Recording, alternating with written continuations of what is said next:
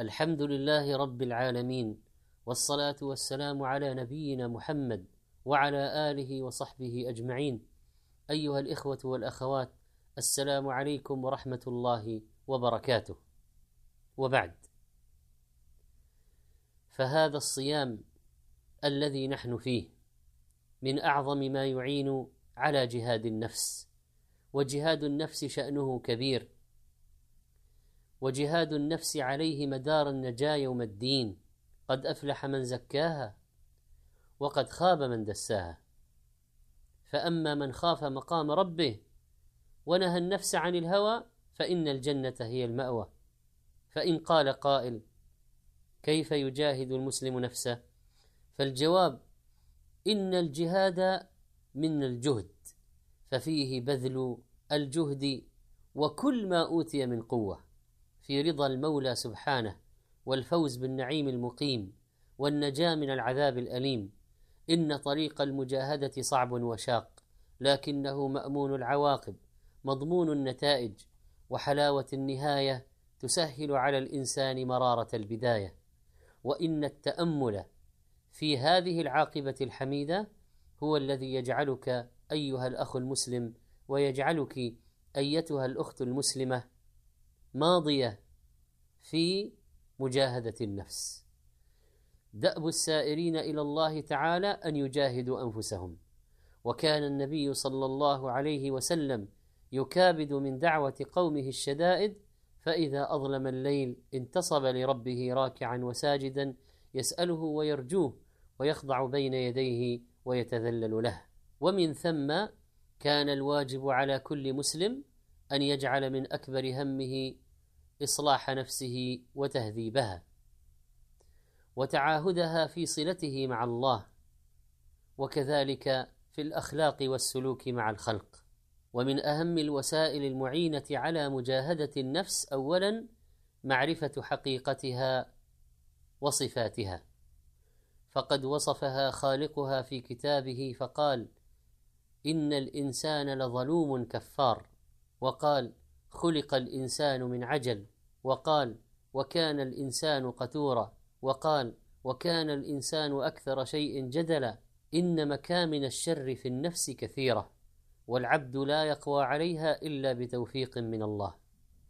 ولذلك فإن معرفة حقيقة النفس معينة على مواجهتها وجهادها.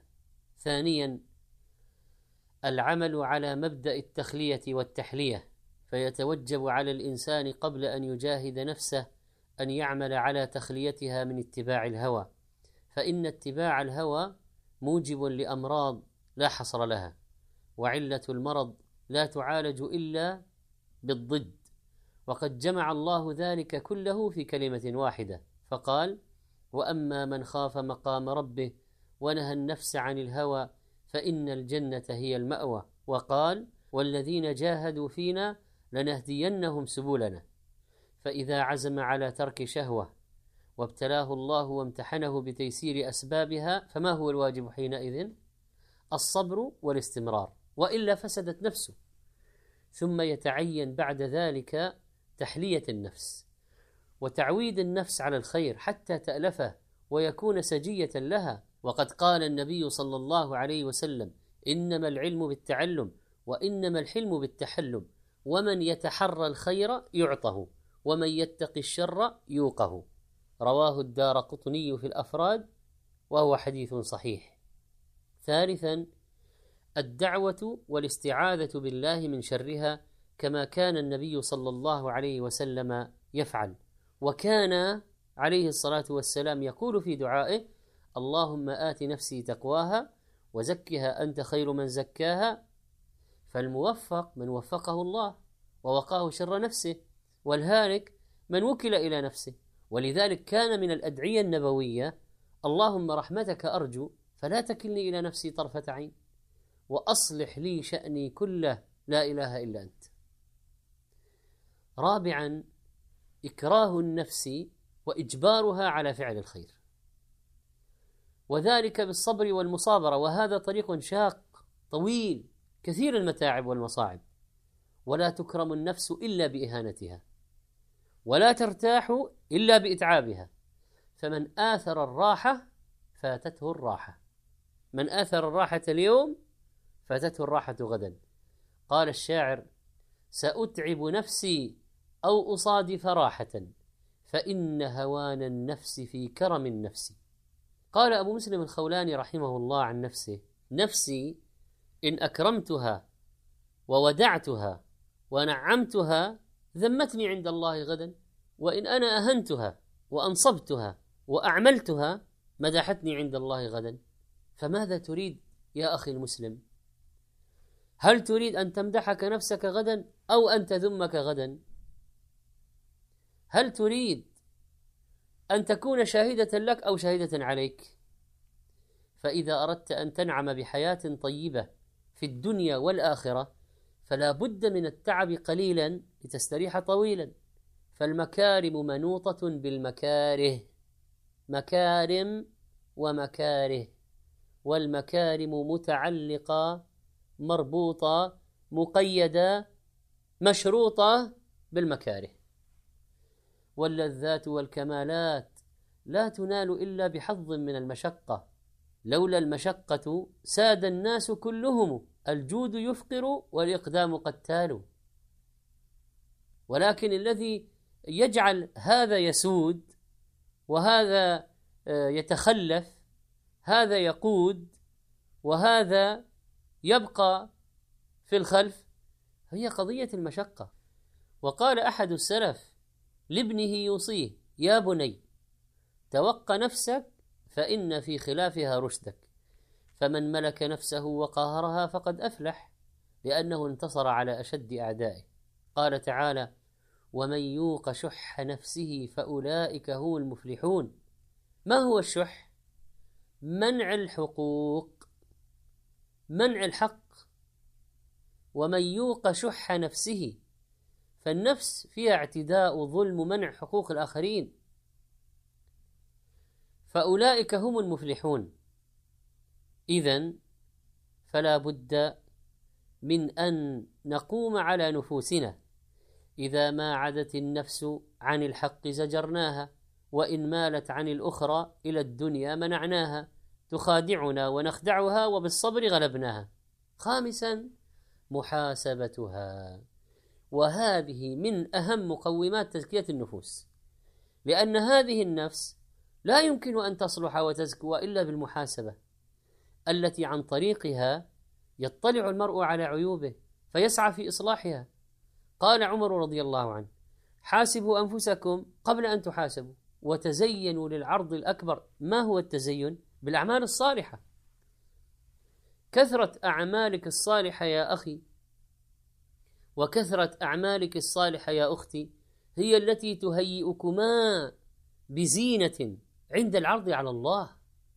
فيعرض الإنسان جميلا. أما إذا كانت الأعمال سيئة فسيعرض بصورة قبيحة والعياذ بالله. قال عمر رضي الله عنه حاسبوا أنفسكم قبل أن تحاسبوا وتزينوا للعرض الأكبر وإنما يخف الحساب يوم القيامة على من حاسب نفسه في الدنيا. قال ميمون بن مهران لا يكون العبد تقيا حتى يكون لنفسه أشد محاسبة من الشريك لشريكه. وقال الحسن إن المؤمن والله ما تراه إلا يلوم نفسه على كل حالاته يستقصرها في كل ما يفعل فيندم ويلوم نفسه. وإن الفاجر ليمضي قدما لا يعاتب نفسه. وإذا كان الناس الآن فيما يسمى بالجرد السنوي يغلقون المحل ويأتون بالعمال ويأتون بالمسؤولين عن الخزنة وعن آلات الحساب واستلام الأموال ودفاتر القبض ويجردون البضاعة في المحل ويسجلون ويسعرون ويحسبون ثم يقولون أين كذا وأين كذا وما قيد هكذا وما هو موجود هكذا أين الفرق أين ذهب هذا أي. محاسبة محاسبة تامة. فينبغي علينا أن نحاسب أنفسنا وأن نجرد الحساب اليوم قبل أن يجرد علينا غدا. قال مالك بن دينار رحمه الله مبينا كيف يحاسب الإنسان نفسه. رحم الله عبدا. قال لنفسه ألست صاحبة كذا؟ ألست صاحبة كذا؟ ألست صاحبة كذا؟ يعني ألم تفعلي كذا من العمل السيء؟ أليس فيك الخصلة الفلانية الذميمة؟